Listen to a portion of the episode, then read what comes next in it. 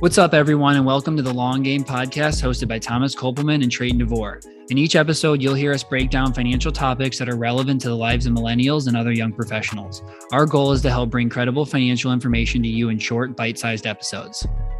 Thomas Kopelman and Trayton DeVore are the co-founders and financial planners at All Street Wealth. All opinions expressed by Thomas and Trayton are solely their own and do not reflect the opinions of All Street Wealth.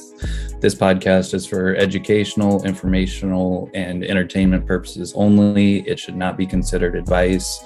Please consult with your financial advisor, tax, legal, and any other advisors you have before making any decisions regarding your financial plan.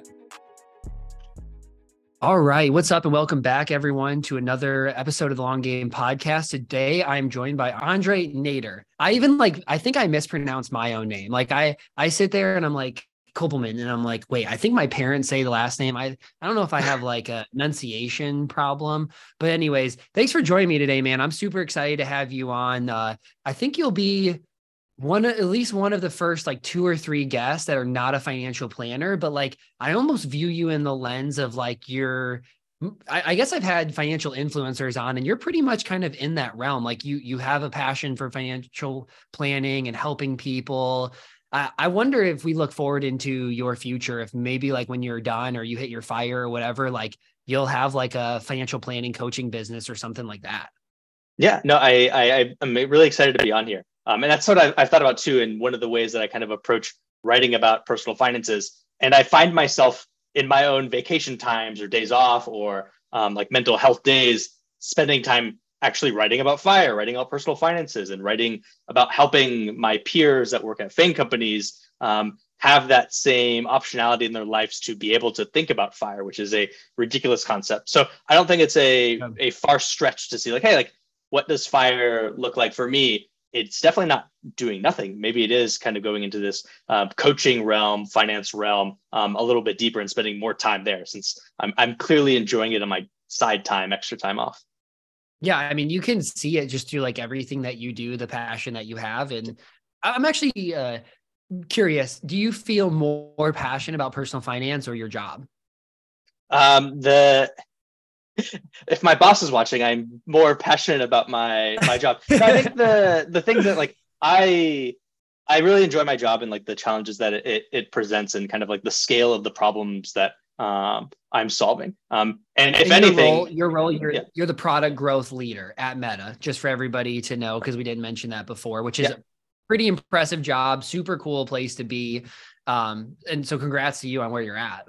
Yeah, no, I've, I've been 15 years in tech, and then the last nine years I'm at Meta in this product growth role, which is really around helping teams use data to understand how people are using their products and ultimately grow it. Um, so essentially, it's a a all about growth and how to increase usage of your products, increase um, the success of the business, increase um, the overall like health of the different products that we're building. And basically, what I've been doing on um, in my own personal finances, it's like that's just how my mind is is spends all day at work is thinking about growth, thinking about growth, thinking about growth, and then I don't know how I wouldn't be able to in my own personal life um, extend that same thing. Um, and I'm not sure which one came first. I think the it's definitely one where on the personal side I've always been an optimizer. So I think it's fortunate that I was able to find a role and a job that's also heavily into that optimization mindset where it's all around like what are those like one to two percent gains and what are those one or two percent optimizations that I could be making.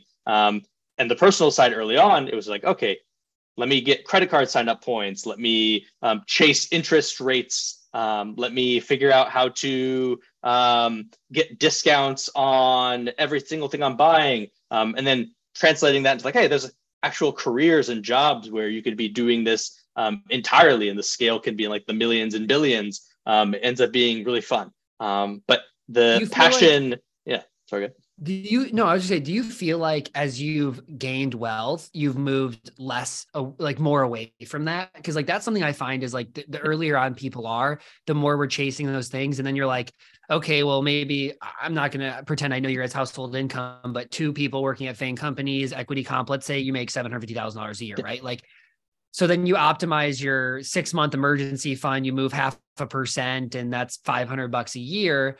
Or you're like, ah, that doesn't really matter anymore. Yeah. Like, why am I thinking about this? Is that kind of like the the change that's happened for you? Or are yeah, you like I, such a growth person that you always think about it? No, I, I think you hit the nail on the head. Like early on in my career, when I was just getting started, I was chasing every single credit card sign up, um, every single credit card sign up offer. Um, I would be buying things and sending in rebates, doing all of that. And then now I'm at the point where like, what's the ROI of me doing that? Um, I actually value my time way more than I value um, getting those discounts on things. Um, and I think it's gotten to the point where I'm like actually looking for more opportunities to spend to be able to get me more time back. So um, I'm married, both myself and my wife work in tech, and we have a five year old. And so the uh, demands on time end up being more important to me than um, what is an incremental hundred dollars, five hundred dollars, a thousand dollars per month. Um, when in I don't know if you t- said that to 20 year 21 year old me, I'd been like, thousand dollars a month that's an insane like you could be able to yeah. um, like save that and over 30 years that would be x dollars compounded and like that be- that's so true early on but then as time goes on it becomes like such a smaller and smaller portion um, of your overall wealth and like again i think about things in terms of like incrementality of like okay what if you do this versus if you don't do this like what is the incremental value that you're getting and like it just ends up being so cost. marginal. Yeah, the opportunity cost. It's like the margin. It just ends up being so marginal once you um, are further along in your career, um, particularly when you're in tech and, and, earning those higher incomes at the more senior um, levels. It just becomes like I, I'm not squeezing every every penny anymore. I'm not looking for that like one percent on on my own personal time or my own personal life. Definitely on the time. I'll take every one percent of time that I can get. Yeah, I'm, I'm kind of the same way. Like I I know a bunch of other financial planners and they're like anti-hiring for super long. And I know I'm a lot farther along than the average person. You know, two years into the business, my income is really good. I have nothing to complain about there. But like every decision I make is about like spent letting me spend less time on certain things and more time in things that I like. So I hire, you know, I have a basically EA slash financial planner starting. I have an assistant. These are all things that directly change the take home pay that I have. But it allows me have more happiness, more free time, which to me, I, I really want to prioritize. I think you and I think a lot alike. And I think sometimes I'm an optimizer to the fault too. Like I, I just think about like I get back from the gym, like I I throw my bagel into the toaster, hop in the shower so I don't waste any time, get back out, start the eggs, then when I can butter, like make it all like I just think in the way of like how do I get every single possibly pot thing done in the most efficient way. Yep. And I think there's good and bad to it. And I think when you let that bleed into your financial life, again, that's good and bad. Like you have this whole side of the world of people who are like, I waste so much money. I'm, I'm actually really terrible with money. I don't care about any optimization. And then you have the other side of the people who are like, I, I don't waste a single dollar. I optimize every mm. single thing I do. And in all reality, we'd all be a little bit better off in the middle, but it's so hard to find your way yeah. in the middle. And I think, you know, this conversation and what I'm really excited about is you wanted to come on and talk about fire, which I think is like a really great topic, especially because it's so common for people in FANG companies, people with equity comp, especially because a lot of these type of jobs are they're grind jobs, right? Like you you work really hard, you get compensated for it. There's no denying you get compensated for it. But a lot of people are like, okay, well, I'm going to do this until I can kind of get out. But what I found here, and I think you listened to our last podcast about this, you said maybe we were a little bit harsh on fire. And I think part of why I, I, I talk about it in that way is because I again I find nobody in this middle, like or not nobody, but very few people, right? Like most people I find are either like, yeah, you know, we're we'll just kind of live our life and we'll retire whenever we can retire, it'll be fine, or I'm eating rice and chicken for every single meal. Me and my family of four live in an $800 a month, one, you know, two bedroom place. Yep. We never go on vacations. And it's like, I don't know if either of these are wrong, but yep. I feel like there's a way better spot to be in the middle. Yep.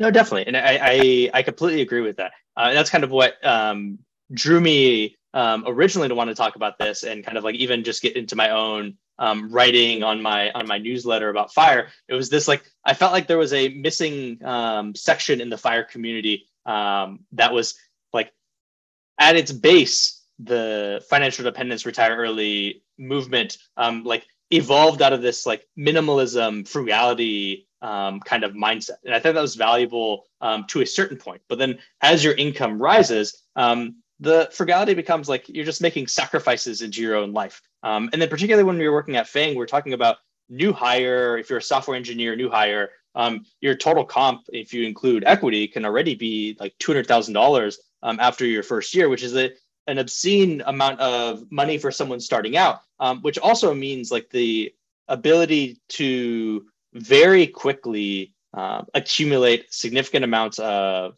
um, net worth if they're able to like have some degree of um, understanding of their finances, some degree of understanding of what they should be doing, they can really just like buy themselves so much optionality in their lives over time. Um, so that's always been the the my big belief. It's like less around let's live really frugal, let's save every dollar that we have. It's more on like if you're working at these FANG companies, you're making in the one percentile um, income bracket, potentially right out of school. Um, you don't have to be hitting home runs if you could just nail these basic things and avoid some of the big pitfalls. Like don't buy that Tesla immediately after you graduate. Don't immediately lock yourself into a five thousand dollar a month um, one bedroom apartment just for you in that high rise downtown. Um, if you can scale it back a little bit, like hey, if you're in a city like New York and San Francisco, like what if you don't you don't really need a car? It's actually much more challenging to have a car. Um, like hey, like you just graduated college, you were probably living with roommates. Like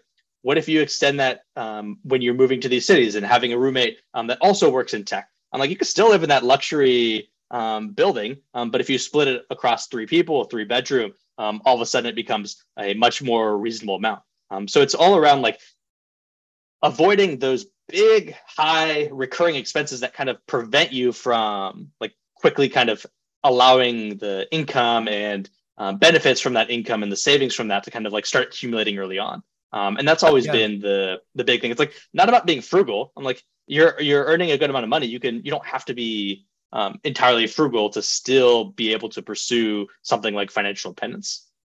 Yeah, I was looking up here because I I recently saw like what percentage of your income you have to save to get you to retire in X number of years, and so. Yeah. I found it actually, and it basically says like if you want to retire in 20 years, you need about to save about 35% of your income. Again, these are all estimates based on probably about an 8% return. So if you have a four year down market, that's going to be different. And then it says 50% of your income is 15 years, 65% of your income is 10 years, 80% of your income is is five years. But I find in kind of the the conversations around fire that is a little bit interesting is like everybody views this in a static world, right? So like when I go to FinTwit and I see like these extreme frugalists, I think that's a word. I see these people and they talk about like, hey, you know, I'm saving, let's use an example, I'm saving 50% a year right now. I'm going to retire in 15 years that doesn't really take into account when you have a 8% inflation over three years right? That doesn't really take and, and yeah. again this is all estimating pretty much that you keep your spending the same. So if you barely spend today in 15 years are you still going to spend $2500 a month? Is that yeah. what you want your retirement to look like? Now you don't have the job right? You have the assets to live on you have all day to do everything but you don't have any money to spend right? Like that's that's such a small amount. And so i feel like as we go through this conversation i, I feel like my role is going to be to kind of take the other side, even though I don't really believe necessarily the other side. Like to me, I have about a 40 to 50% savings rate right now. Like that, that's my goal 40 to 50% investment rate.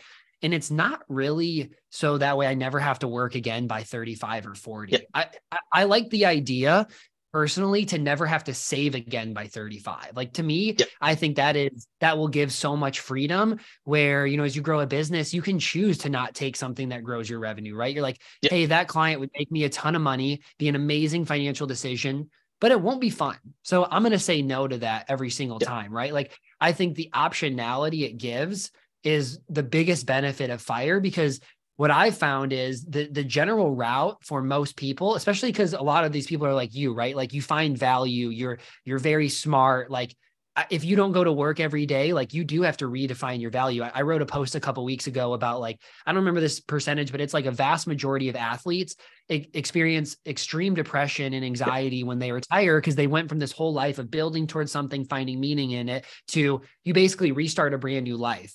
And I don't think people realize that's actually what retirement is like for the regular person. If you look yeah. at like life expectancy after people retire, happiness after people retire, it's not really this thing that's so much better, which is now where I find a lot of people like you and I, the route is give us the ability to retire at a young age.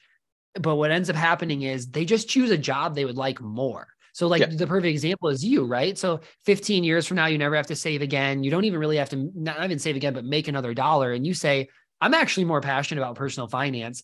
I'm going to start a coaching business. It doesn't have to be super expensive. I don't have to worry about the income. This is all fun money to do extra vacations, extra things. Like that's where I find more people falling in line with, or like, hey, I'm going to go work at a charity, or, yeah. you know, and for some people, maybe they have kids later on and they want to spend more time with their kids when they're young. Like, I, I really like that idea. And one idea that actually is not talked about enough. So Justin Castelli is my old boss. He's who I worked for. And he wrote this awesome post on like how we all think about life a little bit wrong. And he talked about like the the the general thing is like you work in your 20s and more in your 30s and more in your 40s. And then you kind of slow off. And he's like, in all reality, if you do things really well and you're a family person, the mm-hmm. ideal world would be work a ton, have young kids scale back kids get older scale up. Kids get out of the house scale up. But that's like the exact opposite of what is like common. Yeah. It's super interesting. And i think the the we're doing all this work and like i think sometimes people in the fire community get so hung up on like their goal is a number. Their goal is to fire. Um, and then once they hit that fire the same thing that you're talking about with the athletes it's like what is my purpose now? I i I accomplished what I wanted to accomplish. Um, I tied my entire identity and my all of my purpose and goals in life to hitting this number, um, quitting my job, not having to work. Um, and then there's that big like, okay, now what do I do? Now do I spend my time on? Um, and there's I can't think of a faster way to um, be age. like, yeah, age, fall into depression, just have overall anxiety. Like that ends up being super existential. It's like, what is my purpose? Like, what is the meaning of life? Like, why am I here? Like, it's like we're so wired, um, and particularly I think like high achieving, uh, high achieving workers that are like working at these like super competitive jobs that are super demanding, and they're just like I don't know, grinding it out. Like, how do you just like instantly stop um, and do nothing? Um, it, I think it can be such a big whiplash, particularly like we tie so much of our identities around um, like what do we like our work and like our friend groups are are tied to um, working as well. And kind of everyone is so intermingled around that. And when you start removing that i can definitely see where people like fall off and be like okay like i need um, something. And, and like you said before too it's like this is not that uncommon. Like i think people in the fire community like to think everything is special when you're doing retirement early. Like this is the same thing someone that's like 67 that's going through normal retirement is facing too, where you hear about people retiring and then being like, oh, this is um, not something I actually enjoy. I hate playing golf. Um, I'm actually going to go back to work or continue um, building up a, a side consulting business because that's what kind of drives them. That's what gets them excited. It's not just letting them sit around and kind of decay, um, which I think is is the the worst thing that you could be doing. It's just getting so pinned up on yeah. one thing and not thinking about okay, like what are you retiring to? What are you firing to? Um, and again, for me, it's all around like the ability to do these things, the ability to um, do nothing. I would never do nothing. That, that sounds unfulfilling. Um, but the, the allure of being able to, that's definitely something that's appealing. Yeah. But there's no way in reality that you would actually be doing that. Yeah, I, I feel like, like me personally i chase fulfillment over income. I i'm very happy to have the ability i think to do both at the the same time but like i just think through and like you know a lot of it's a common thing for financial advisors to grow their business hit their hit their you know 100 clients that they have and then stop right? They have the lifestyle business they're not really growing but I know myself and that will make me unfulfilled. Like there's something like so so my history is like all of my middle school, high school time was all about basketball. All I wanted to do, you know, play college basketball, had division 1, division 2 offers, played basketball, got hurt, got burnt out, decided to stop. So like I from the earliest age I've been ingrained to be like I am working towards something. Like that's that's how my whole mind works. So then it's like graduate college, start your job and it's like okay, now I need to work towards having the right number of clients, growing the clients, growing the marketing. Like I just like, I mean, it's the same thing. I have, you know, fitness, all these things. Like I'm just a, here's my goal. Let me work towards it, accomplish it. Well, okay, that's done. What's the next goal? Like that's just how it is. And I think there's good and, and bad into that. But I think it is one of those things too. You have to acknowledge it about yourself. Like some people are like, they're chillers, right? Like they're, they can be fine. Not like they don't really actually get purpose from work. They work is just kind of a thing that they have to do. And that's okay. So that person might be able to pursue fire in a different way, stop and be like, you know, hey, I, I, hang out with my family, like I go do go on walks, I work out, like you know, all of those things, and I'm pretty happy in life. Yeah. And I, I, think we skip this step. Like we skip of like how fast can we retire? What can we do? But we don't self-identify what we need to be happy because if if we're retiring to nothing and we're not going to be happy, I'm sure you'd rather wake up at 8 30 a.m. on Monday and work knowing you have something to do, some value behind you than like I'm sleeping in, I feel like a bum, I'm not happy like I, I just think that identification piece of who we are and what makes us happy is something that people overlook not not only in fire but just in everything that we do finance wise and so when you sit here and talk about fire like i think our agreement is like fire is a good goal. It's a great thing to have the optionality, but yep. we don't necessarily both align with like extreme frugality. And I think it's a little bit easier from the personal financial planner side of working with people, watching people pass away early, watching divorce happens, watching kids pass away, and and and realize and learn through that that like really tomorrow isn't promised. That's like some buzz quote we hear in our heads, but it doesn't ever feel like it's going to happen to us.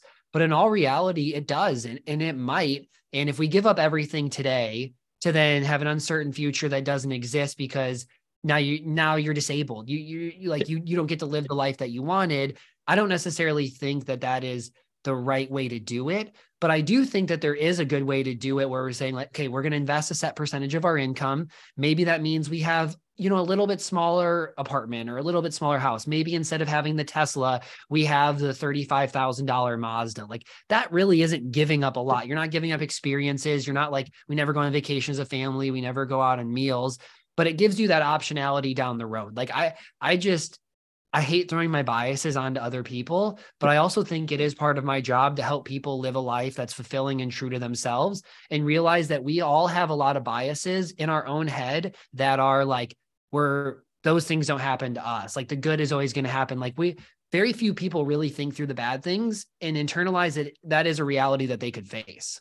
Yeah, no, definitely. And I think the same thing, the like, I think there's a lot of parallels to um, like dieting and eating healthy. Uh, if you go to the extreme of like, all right, I'm, I'm not being healthy. I'm going to cut back and like immediately start like fasting, which I think is the equivalent of like, I have unhealthy, I spend a lot and now I'm going to like go extreme frugality and it's just like not sustainable um like building out a like making those big shifts and those hard swings um and doing it in that way of like m- sacrificing your own um fulfillment. Like you could just like overcorrect in the wrong direction um but then that'll end up causing you to then start purge eating or purge spending um, and kind of swing in the other direction. Um so i think it's all around like finding that balance finding what you're living for like finding out what like what do you actually um, need to be fulfilled in life? Like how much is enough? Um, and thinking through like what even thinking through like the concept of like what does enough even mean? Um, that's been one of the more healthy exercises that i've thought. I was like okay like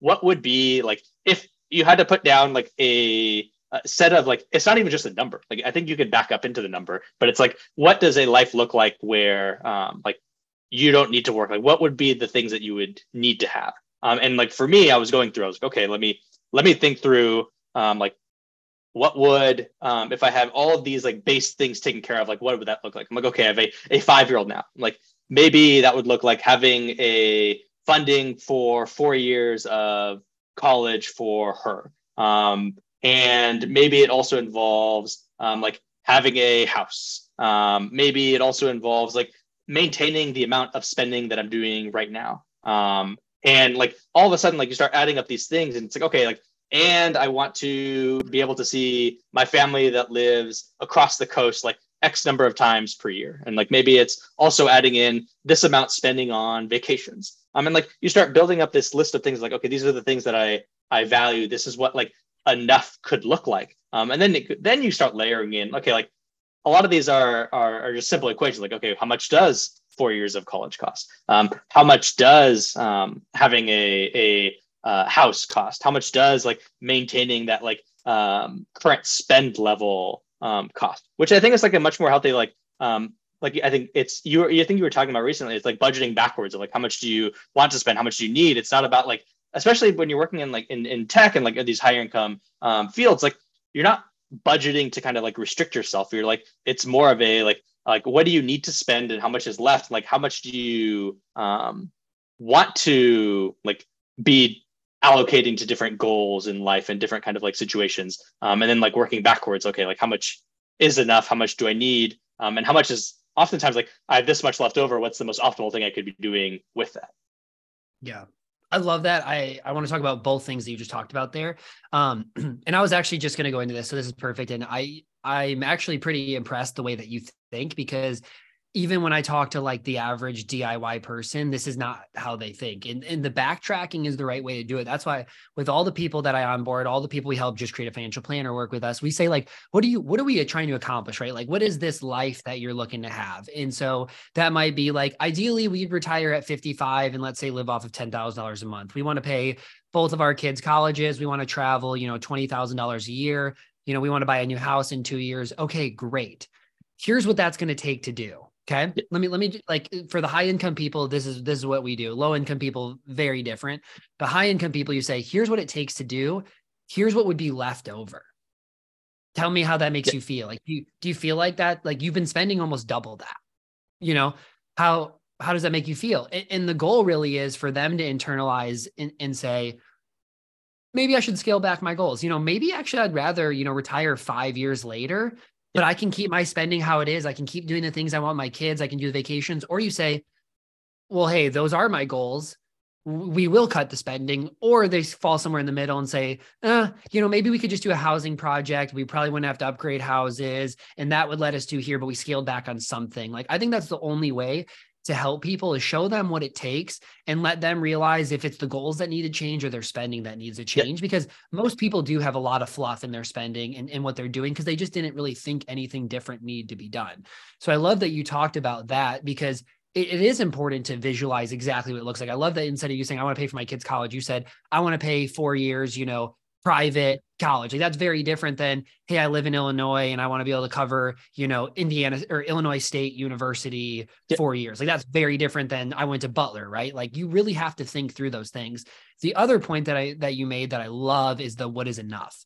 The the caveat to that is the goalposts move for most people. But I yep. think it's a really important exercise that almost nobody does. And funny enough, in about a month, I'm having somebody come on podcast. I don't know if you know who Khe Hy is, but he's a pretty famous, I think he maybe has 50 some thousand Twitter followers. Like he's a great writer and he's all about that. And I'm excited yeah. to talk about it because I think it is, for one, a really important exercise to figure out what your enough is. But I think then the step further is how do I let it be my enough? Because it's easy to say, like, I'd be fine with all of these things. How is it like, let's use you for example. Let's say, you know, you get two more promotions at Meta in the next five years and you make double, right? Like, do the goal does the goalpost change in that situation? Yeah, it probably does. And that and that's okay. And like for me, I'm working with all accumulators, people who sometimes go from 200,000 to a million of income in 3 to 5 yep. years. So like you're planning for all these goals, but then you have to be aware that all these goals are drastically changing as as your life and your income and the things you value all change but I still think that exercise is valuable. And I still think we have to plan, take a best guess at what we're planning towards, but be okay to changing it over time yeah. and pivoting. But that's why, like, yeah. the whole idea of the fire and the flexibility and investing now does give you the difference in the ability to be more flexible because it could be the flip side too, right? It could be three years from now, you know, somebody in your situation, like one of the spouses is really sick. And you're yeah. like, we we have the flexibility now that I could take three years off of work while we go through chemo, so I can be there with you, help take care of the kids. Like that. That's to me what I love about the early investing and the flexibility is that like you have that ability. Because then I have some other clients who are like, they have no optionality. They they've done everything wrong for ten to fifteen years. They have IRS debt. They have no savings. They still have all these loans. If anything like that were to happen to them, tomorrow you're at work. It, it yeah. does not matter right and, and that's where to me like we all talk about like money doesn't bring happiness but i think to a, a pretty decent degree it does right like yeah. the person like you probably i don't know how you feel but you might feel like you know you go out for dinner and you don't even have to think about it right you order what you want you're with your family you walk away and then you have the other person who they've done everything wrong with their finances they sit down at dinner and they're calculating the numbers in their head they're worried like they know they want the steak but they get the half chicken. They get one drink versus two drinks. Like the difference in the person that just gets to be there and not have to think about those things. I, I would have a hard time believing that somebody would say that that is not a feeling that gives them more happiness.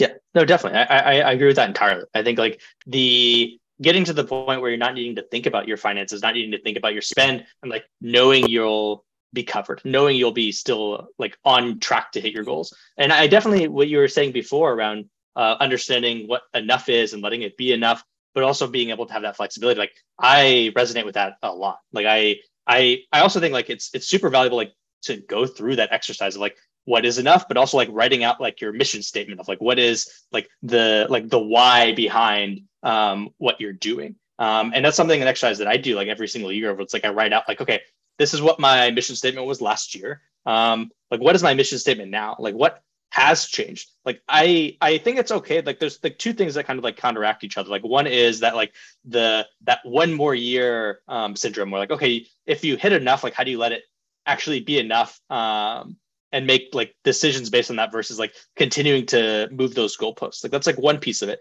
But the other is like your life changes so much like on a, a year-to-year basis, particularly like early on. Like um, especially I, am thinking now, like I have a, a five-year-old. Like um, if you would have asked me five years ago, pre-child, like what enough would be, it's drastically different than what it is now. Um, and every single year, kind of like you get better at assessing um, what enough is, and like what enough is can change too. And I think it's okay, like figuring out what um, what va- what you value um, because like every single like i think about things in terms of like three year chunks um, of life like it's like so hard for me like if i'm to go back like five years to like guess and predict what would what would what would be happening in my own life um, so I feel like it's like so uh, futile to think about like, okay, 30 years from now, this is exactly where I'll be. Um, I was like, I don't know where I'll be in five years. Um, and I think that's even more true for a lot of us tech workers that are in like the San Francisco's, the New Yorks, or like these like extremely high cost of living areas where um, a lot of our long-term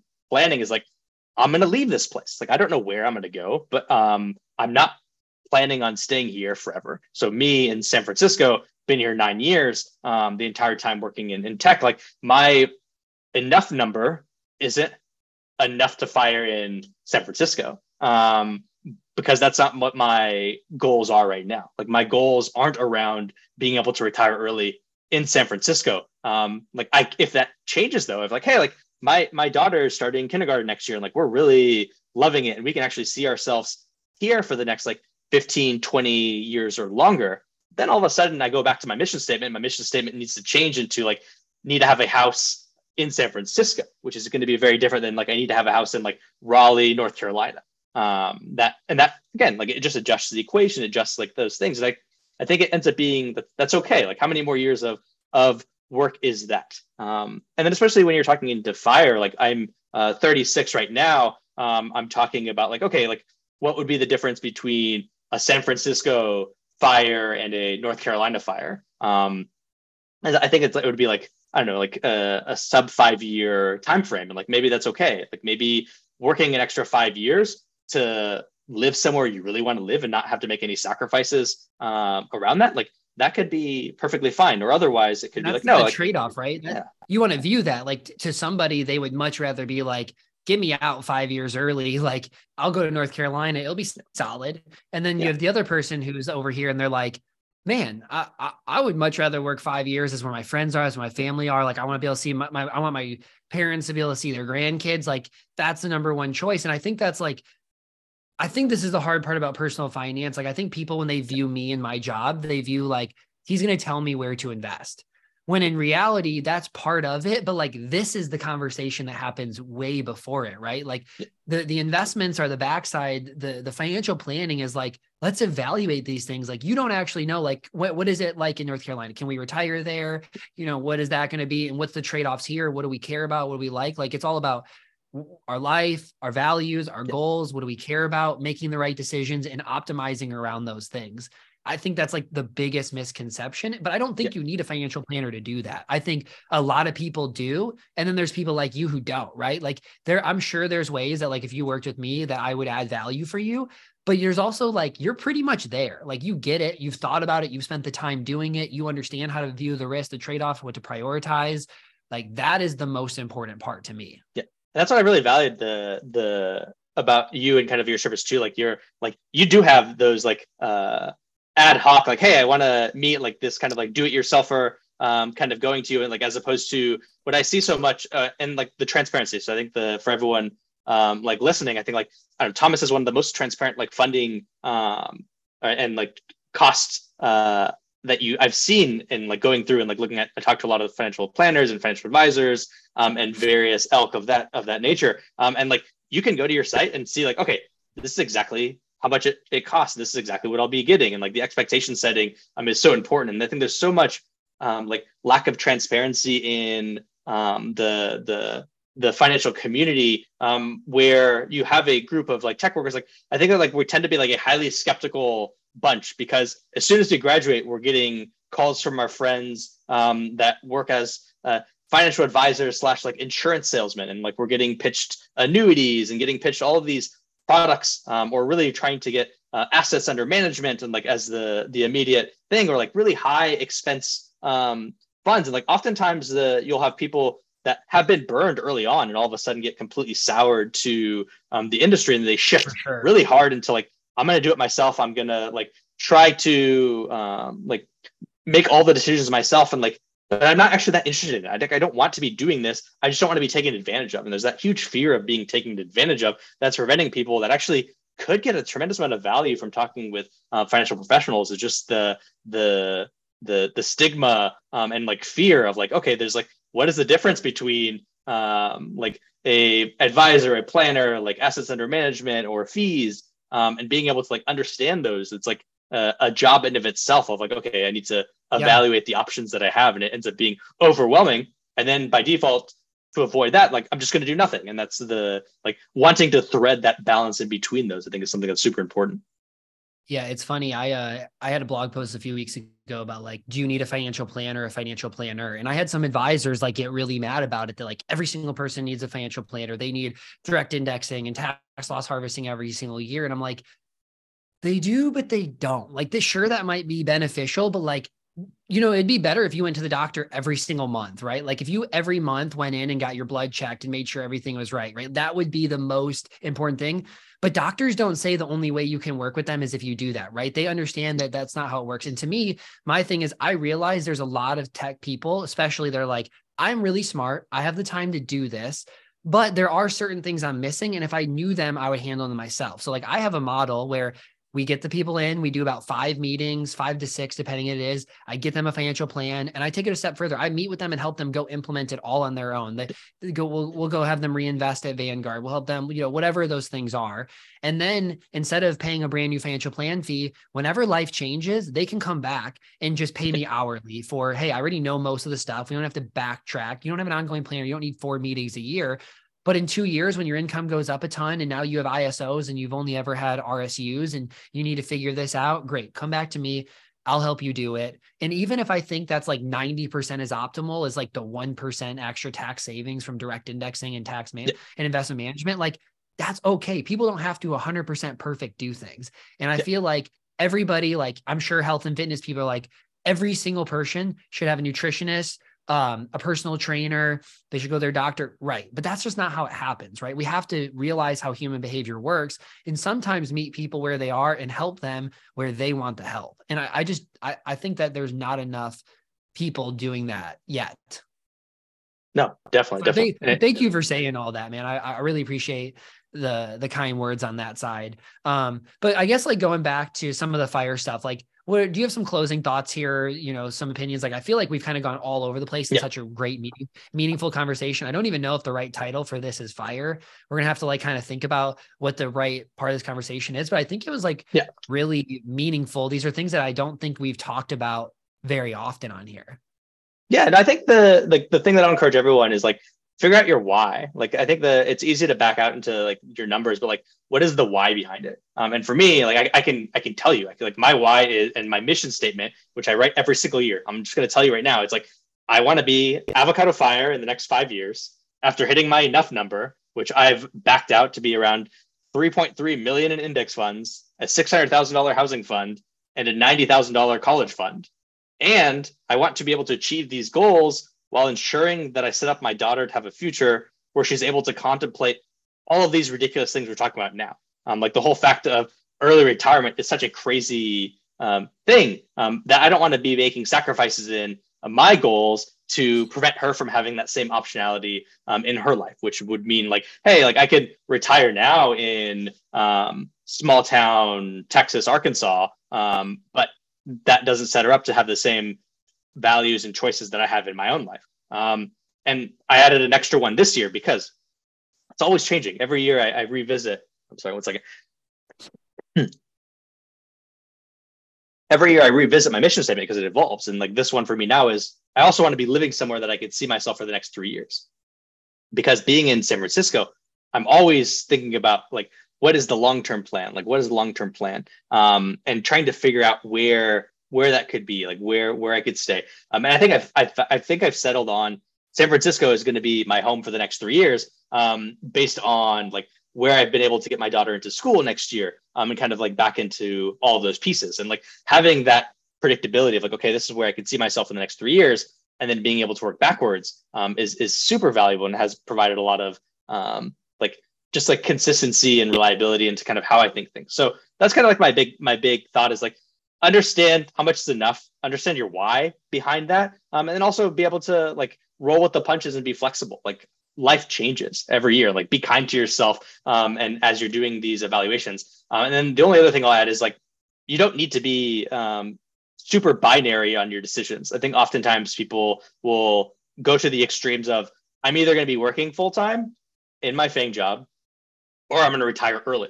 Um, I'm going to be living in San Francisco, or I'm going to be living in this small town um, to save money. Um, and it can be like this, like or I'm going to wait till I'm fire to leave San Francisco. Um, like all of this lives on a spectrum. Um, and like, hey, now with the possibility of remote work, it's like, hey, like maybe I can keep my FANG job and go to a North Carolina um, while I'm still working. Um, and I can accelerate my long-term plans while still like um, like testing the waters and seeing things out because the reality is life's going to change. The reality is you're enough um, will change or what your goals are and what you value in life are going to evolve every single year of your life. Um, and just like buy yourself that optionality, buy yourself that flexibility, um, and just be willing to um, like roll with things and make those adjustments. And for me, fire is all about having that optionality, building that buffer where you can make those changes um, and it won't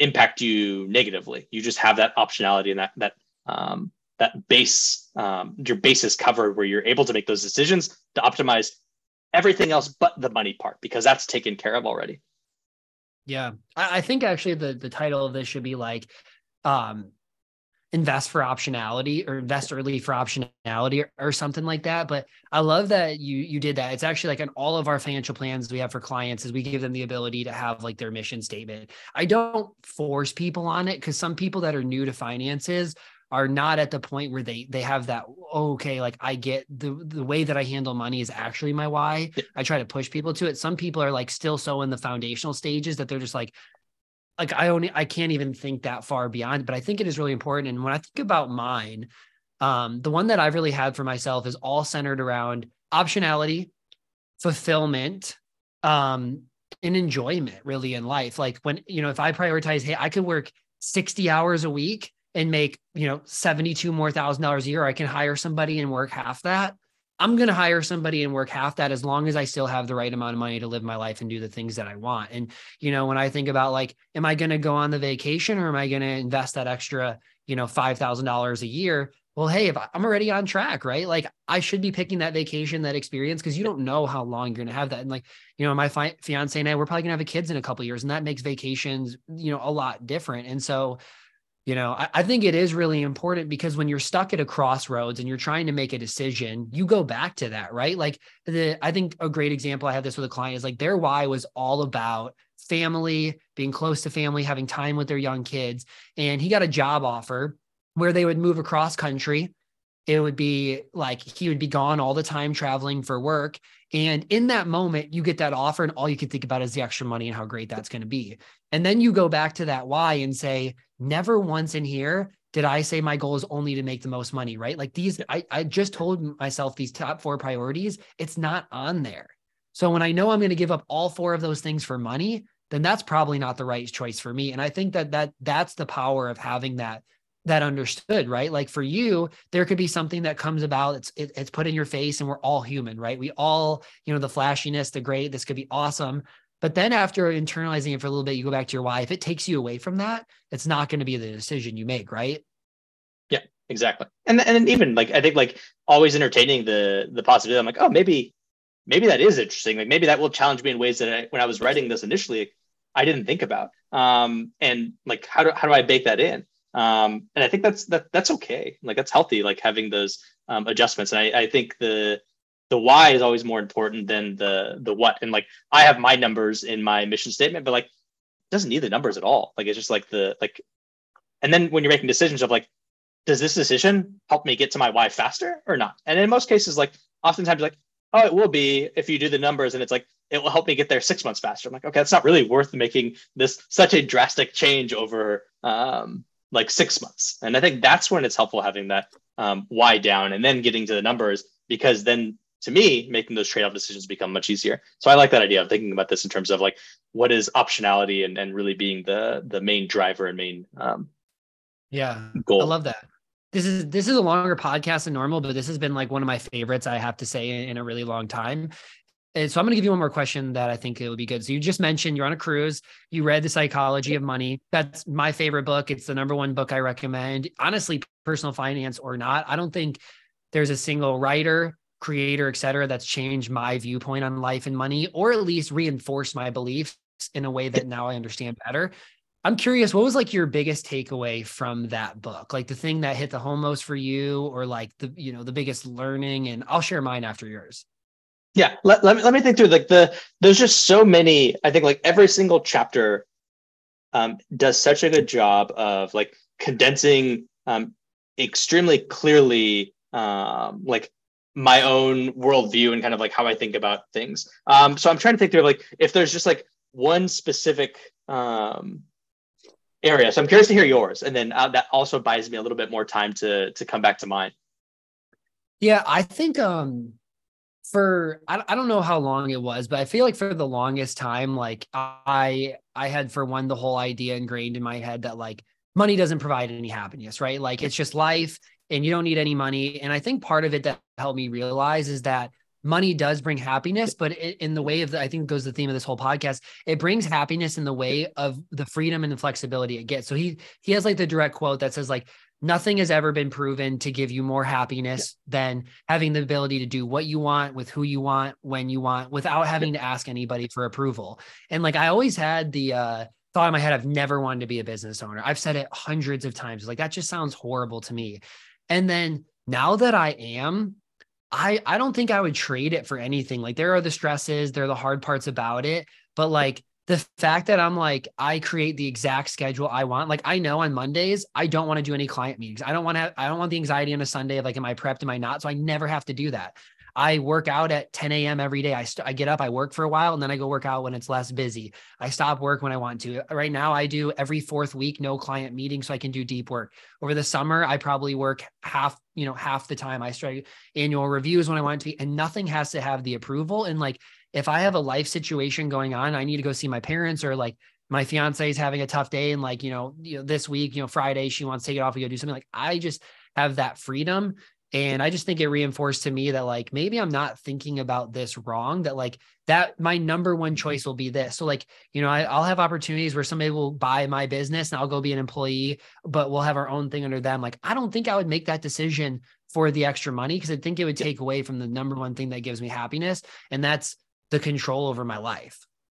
Yeah. And I think the the I, am going through my my I have so many quotes that I pulled out of the book while I was reading it. Um, I always I always um, while I'm while I'm reading take quotes and and and while I'm writing down. Um, and one of them I have is like just resonated a lot with me. It's like spreadsheets are helpful to model historic frequency of big market declines, um, but they can't model the feeling of coming home, looking at your kids, and wondering if you've made a mistake that will impact their lives. I mean, just kind of like being able to separate the the financial element and the emotional element um, was always is, is a I don't know that that um, again I, I, feel like I've been talking almost around that um, and I think Morgan's ability to to put that down into such a concise um, way is just like this. if you haven't read Psychology of Money by by Morgan Housel, like highly recommended. There's like so many bangers. Every single page will be like, oh, it's such a good quote. It's such a good quote. I can't yeah. believe that he's made it so concise. And I'll plug this. I don't know if you've seen, but he has the podcast now. He just started a podcast about three weeks ago. There's maybe eight episodes. Incredible. Incredible. Oh, I, I have it. Awesome. So I got yeah. something to look forward to. Yeah, I mean, it's a lot of the same like things in the psychology of money, but again, like hearing them a second time is always helpful. Um, again, everybody, um, I will plug it in the show notes, but just look up Morgan Housel. I think it's the Morgan Housel Show is the name, but um, it's the Morgan Housel podcast is what it's called. It's it's just amazing. But thanks for joining me today, man. Let's Absolutely. let everybody know the best places to follow you, where your blog is, so everybody can go read. Because I think everybody should walk away with this conversation and be like, yeah, I, I can definitely learn some things from you. Yeah, absolutely. Um, on my, you can find me on my my Substack newsletter. It's at um, andrenader.substack.com. Um, the title of the newsletter is Fang Fire. Um, if you want to Google, you'll find it there. Um, I'm also um, pretty frequently posting on LinkedIn, so just go ahead and look me up on there. Um, and those are the the two main places to find me. Occasionally on Twitter, but um, much much more on on LinkedIn lately. Okay, perfect. Well, thanks for giving me the time today, man. I, I really Absolutely. appreciate it. Um, and th- thanks everybody for listening. We will see you back next week. Thanks for having me.